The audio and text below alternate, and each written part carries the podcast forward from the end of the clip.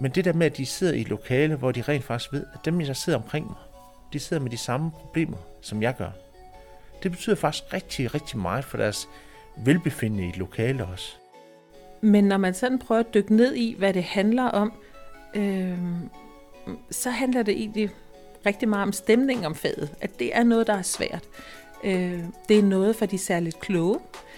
Øh, det er også tit noget, der ikke rigtig måske har med virkeligheden at gøre, fordi hvad skal vi egentlig med det her? Øhm, og hvis man ikke kan det fra starten, så er det nok noget, man aldrig nogensinde kommer til at lære. Sådan synes jeg ofte, øh, jeg hører det omtalt, hvis det er svært. Det er eleverne, der synes, matematik er svært, der er i fokus i denne her udgave af Vild med Matematik.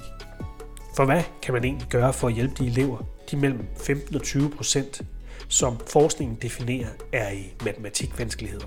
Det har jeg spurgt to matematikvejledere om, fra skoler to forskellige steder i Danmark. Jeg tror, jeg tror faktisk, at jeg synes, det er et smukt fag. Jeg er jo en af dem der, som, som synes, at nogle gange så kan fjernsyn være så kedeligt, så jeg sætter mig og laver noget matematik, eller sidder og læser matematik.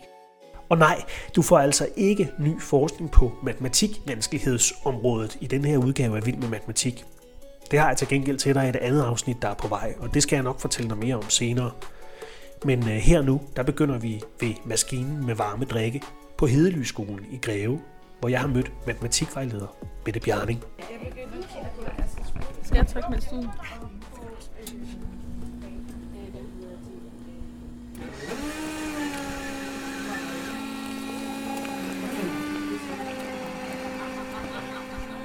Det starter tit med, at vi henter noget varm kakao.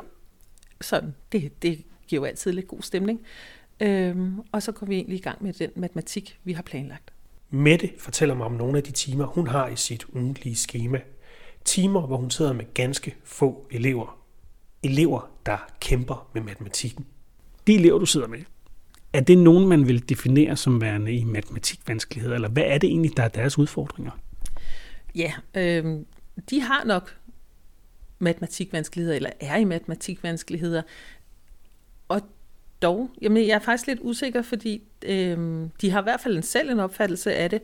Øh, deres lærer har det også, men det er faktisk rigtig svært at få greb om, hvad det er, der udfordrer dem. Øh, det er måske især deres øh, egen indstilling eller opfattelse af dem selv i faget. Måden eleverne ser sig selv i faget i matematik, det er altså ifølge Mette Bjarning måske en af grundene til, at nogle elever har så svært ved faget. Og igen, her har vi ikke øh, fokus på forskning. Vi har fokus på følelser i forhold til et fag og erfaringer fra en matematikvejleder. Og nu spørger jeg hende, hvorfor pokker det er sådan. Hvor trykker skoen, når det kommer til de mange børn, vi siger er i matematikvanskeligheder? Mm, jeg tror, den trykker flere steder. Den trykker nok sådan i, øh, især på fagets ry og rygte, at øh, matematik er jo faktisk et af de få fag i folkeskolen, som det er tilladt at have. Øh, man taler om matematikangst. Øh, hvis man sidder med elever, der oplever, at de har svært ved matematikken, så siger forældrene for eksempel, det kender jeg godt. Jeg havde også svært ved det. Øh, så det er også noget, der er legalt ligesom at have arvet. Øh, men når man sådan prøver at dykke ned i, hvad det handler om, øh, så handler det egentlig rigtig meget om stemning om faget. At det er noget, der er svært. Øh, det er noget for de særligt kloge. Øh, det er også tit noget, der ikke rigtig måske har med virkeligheden at gøre, fordi hvad skal vi egentlig med det her? Øh, og hvis man ikke kan det fra starten, så er det nok noget, man aldrig nogensinde kommer til at lære. Sådan synes jeg ofte, øh, jeg hører det omtalt, hvis det er svært. Men hvad, hvad, hvad tænker du om det? Fordi det er sgu da et paradoks. Jamen, det er da, det er da vildt mærkeligt. Øhm, og det, det er jo... Øh, altså, det kan man sige, det, det er ligesom... Øh, måske det der øh, ry, fadet har. Øh, og, og jeg... Jeg ved ikke, hvorfor det er sådan. Øh, for jeg synes jo, at, at den matematik, jeg prøver også sådan, at undervise i, i, i, i det daglige, at den er sjov og let tilgængelig. hvis jeg for eksempel præsenterer nogle elever for øh, en undersøgende opgave, øh, øh, så kan jeg opleve, at nogle elever siger, yes, så slipper vi for. Og så underforstået ligger der, at man slipper for rigtig matematik. Og fordi de så oplever, at det er let tilgængeligt, øh, øh, og måske ikke helt bliver klar over, hvor meget matematik de egentlig laver, så synes de, ja, men så har de jo også snydt lidt. Fordi det har jo ikke været hverken svært eller kedeligt, så, så er det jo nok ikke rigtigt matematik.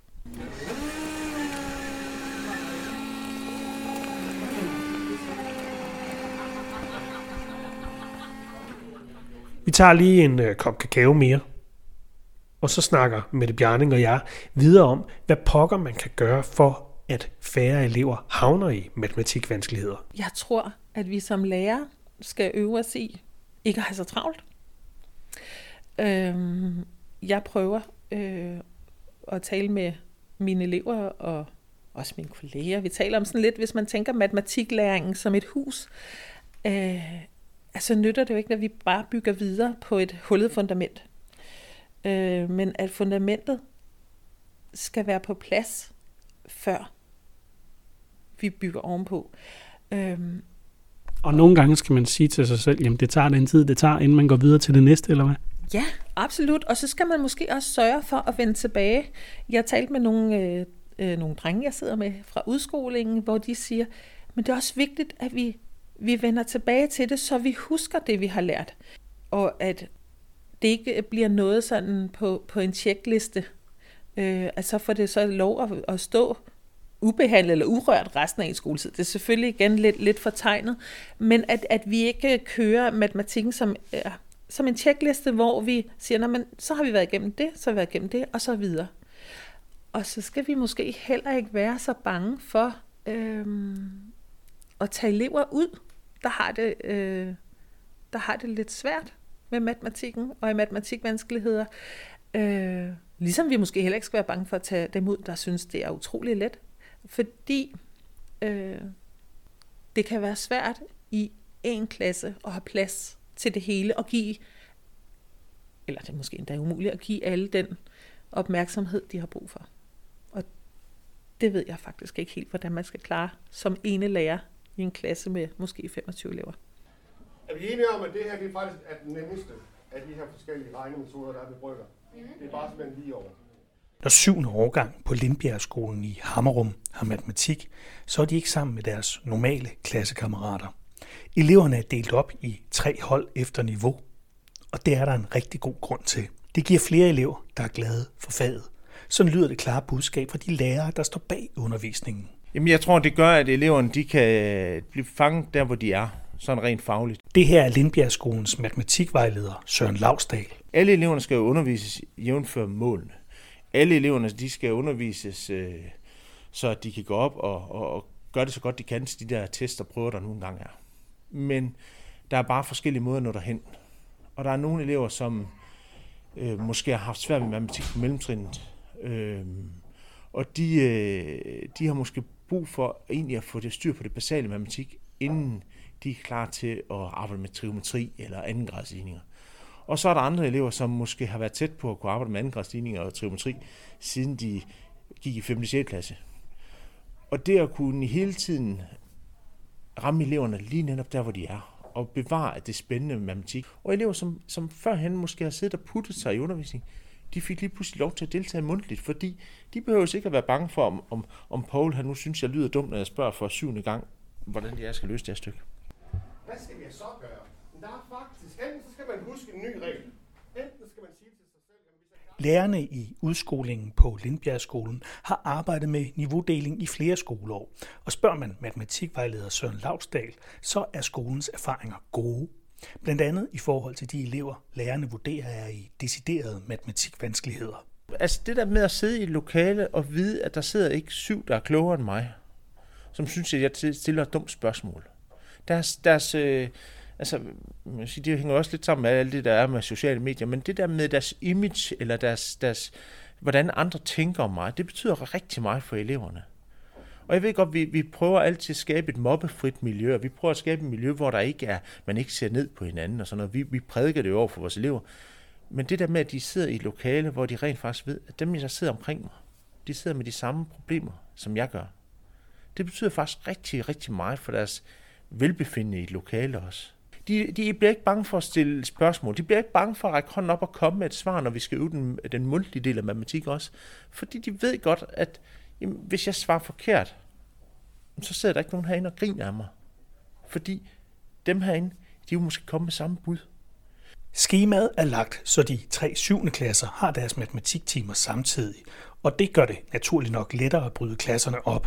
Samtidig er Lindbjergskolen ikke som de fleste andre skoler, fordi den har faglokaler til alle fag, også matematik. Så er det sådan set det samme igen. Så kan jeg bare gange den modsat. Faktorernes orden er ligegyldig. Jeg må selv, selv, selv bestemme, hvilken rækkefølge jeg ganger i. Ifølge Søren Lavsdal gør det på nogen måde også lærernes forberedelse og undervisning mere effektiv, når man ved præcis, hvilket fagligt niveau, der venter, når timerne begynder. Når jeg griber matematikundervisningen herinde, så ved jeg også, at inden jeg kan gå i gang med at regne areal, så er jeg nødt til at sikre mig, at alle herinde, de overhovedet øh, har styr på det, øh, de der forskellige gangemetoder og gangealgoritmer.